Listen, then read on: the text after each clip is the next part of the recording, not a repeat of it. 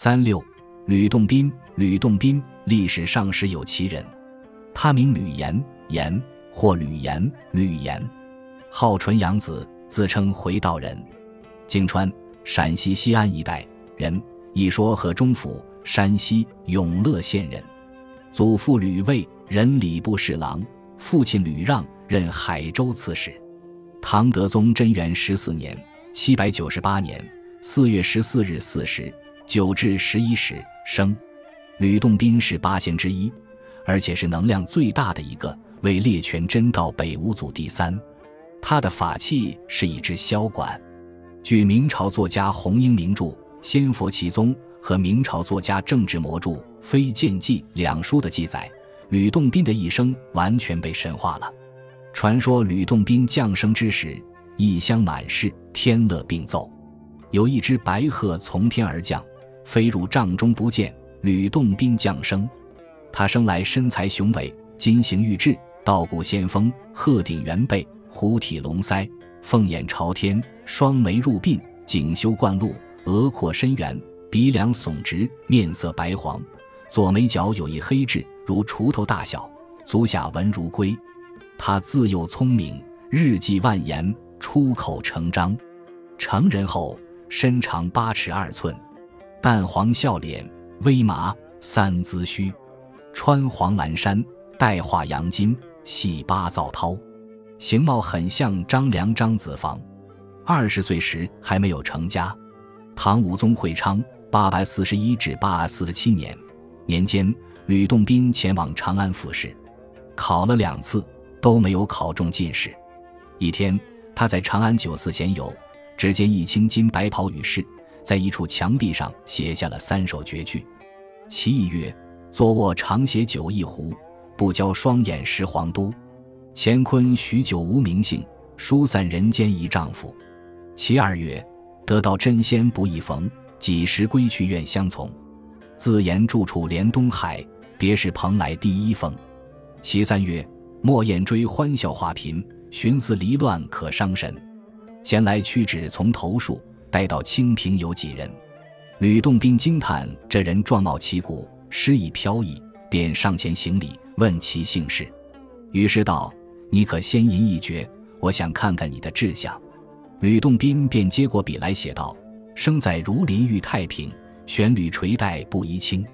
谁能是上争名利？陈氏玉皇归上清。”与世见诗后说：“诗能言志，你的志向很超卓呀。”我是钟离子，住在中南鹤岭，你能与我从游吗？钟离子就是八仙之一的钟离权，但是吕洞宾没有立刻答应。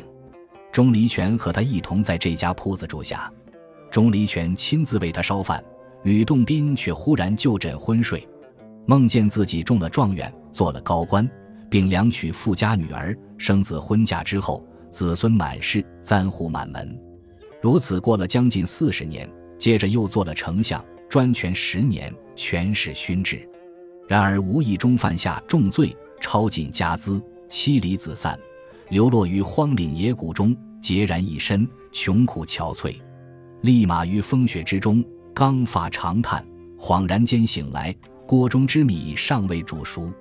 钟离权一旁笑吟道：“黄粱犹未熟，一梦到华胥。”吕洞宾惊问。先生知道我的梦境吗？钟离权说：“你刚才的梦，生辰万态，荣辱千端，五十年间不过一瞬罢了。得道不足喜，丧失又何足悲？世人要经过所谓大彻大悟，才能明白人世不过一场大梦罢了。”吕洞宾感悟，于是便拜钟离权为师，求教度世之术。钟离权考验他说：“你骨节尚未完善。”要想求仙度世，还必须历经蜀世才行。说罢，翩然而去。吕洞宾当即弃如归隐。归隐后的吕洞宾，曾遭遇钟离权的十次测试。第一是，一次吕洞宾出外远游回来，忽见家人全都病死。吕洞宾心无悔恨，只是后被棺椁入葬。然而须臾之际，死者却全都活过来，无病无恙。第二是。吕洞宾到市上卖货，本来已议定好了价钱，买的人却突然翻脸，只给一半的钱。吕洞宾不加任何争执，丢下货物走开了。第三是，吕洞宾元日出家门，碰见一个乞丐倚门求他施舍，吕洞宾当即拿钱物给他。不想那乞丐不但索要没完，还恶言恶语，吕洞宾却只有再三的笑谢。第四是，吕洞宾在山中放羊，见一恶虎奔来，追赶羊群，吕洞宾把羊阻拦在山坡下面，自己以身相挡。恶虎却走开了。第五是，吕洞宾在山上草舍内读书，有一女子年龄在十七八岁的样子，荣华绝世，光艳照人。自说归省娘家，迷了路，天已将晚，脚下无力，想借此稍加休息。吕洞宾答应了。可那女子竟百般挑逗吕洞宾，夜晚竟逼吕洞宾与他同寝，吕洞宾不为所动。这样一连三日。那女子方才离去。第六是，吕洞宾一日到郊外去，待回到家时，家里财物全都被盗贼劫去，几乎没有朝夕之用。吕洞宾毫无怒色，亲自耕种自己。一日，忽然见到厨下有数十片金子，吕洞宾立即把它们掩埋起来，一无所取。第七是，吕洞宾碰到一个卖铜的人，买回来一看，全都是金子。他就当即找到卖铜的人，把金子还给了他。第八是，有一疯狂道士在市场上卖药，说是人服下去立即就死，可以再转世的道。十天过去了，不曾售出。吕洞宾前去买下，那道士说：“你可以速备后事了。”然而吕洞宾服下后却安然无恙。第九是，吕洞宾与众人一道过河，走到中间时，风涛汹涌，众人全都十分恐惧。吕洞宾却端坐不动。第十是，吕洞宾独坐一室中，忽见眼前出现无数奇形怪状的鬼魅，有的要打他，有的要杀他。吕洞宾毫不畏惧。又见有数十个夜叉压来一个死囚，死囚血肉淋漓，好奇说道：“你前世杀我，今天应偿还我命。”吕洞宾道：“杀人偿命是应该的。”说着起身寻刀，就要自尽偿还其性命。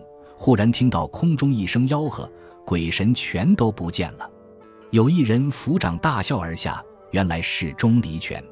钟离权道：“我考验你十次，你都不曾动心，如此可见，你肯定会成仙得道的。”于是，吕洞宾随他一同来到鹤岭。钟离权将所有上真秘诀全都传授给吕洞宾。不久，清溪正思远、太化石真人。从东南凌云而来，相互问候之后，一起落座。石真人问：“站在一旁的是什么人啊？”钟离权道：“是吕海州之子。”说罢，便命吕洞宾上前拜见二仙。二仙去后，钟离权对吕洞宾说：“我就要去朝见天地，到时会表奏你的功德，使你也得入仙籍。你也不要久住于此。十年之后，我与你在洞庭湖相见。”说着，又把灵宝秘法及灵丹数粒授给洞宾。这时，有二仙手捧金简宝符，对钟离子说：“天帝下诏，派你为九天金阙选仙，要你马上起行。”钟离权又对吕洞宾说：“我应召朝见天帝，你在人间好自为之，修功立德，他时也会和我一样。”吕洞宾再拜说：“我的志向不同于先生。”我一定要度尽天下众生，才愿上升。于是钟离权乘云冉冉而去。吕洞宾南游到离水之上，登庐山钟楼时，与祝融君相遇。祝融君便传授给他天遁剑法，说：“我是大龙真君，过去曾持此剑斩杀邪魔，现赠给您斩断烦恼。”后来吕洞宾出游江淮，斩杀巨蛟兽，遗世灵剑。十年后，到洞庭湖，登上岳阳楼，钟离权忽然从天而降，说：“我来实践前约，天地命你的眷属全都居于金山洞府，你的名字已注入玉清集中。”传说吕洞宾此后隐显变化四百余年，常游于湘潭、岳鄂及两浙江淮间。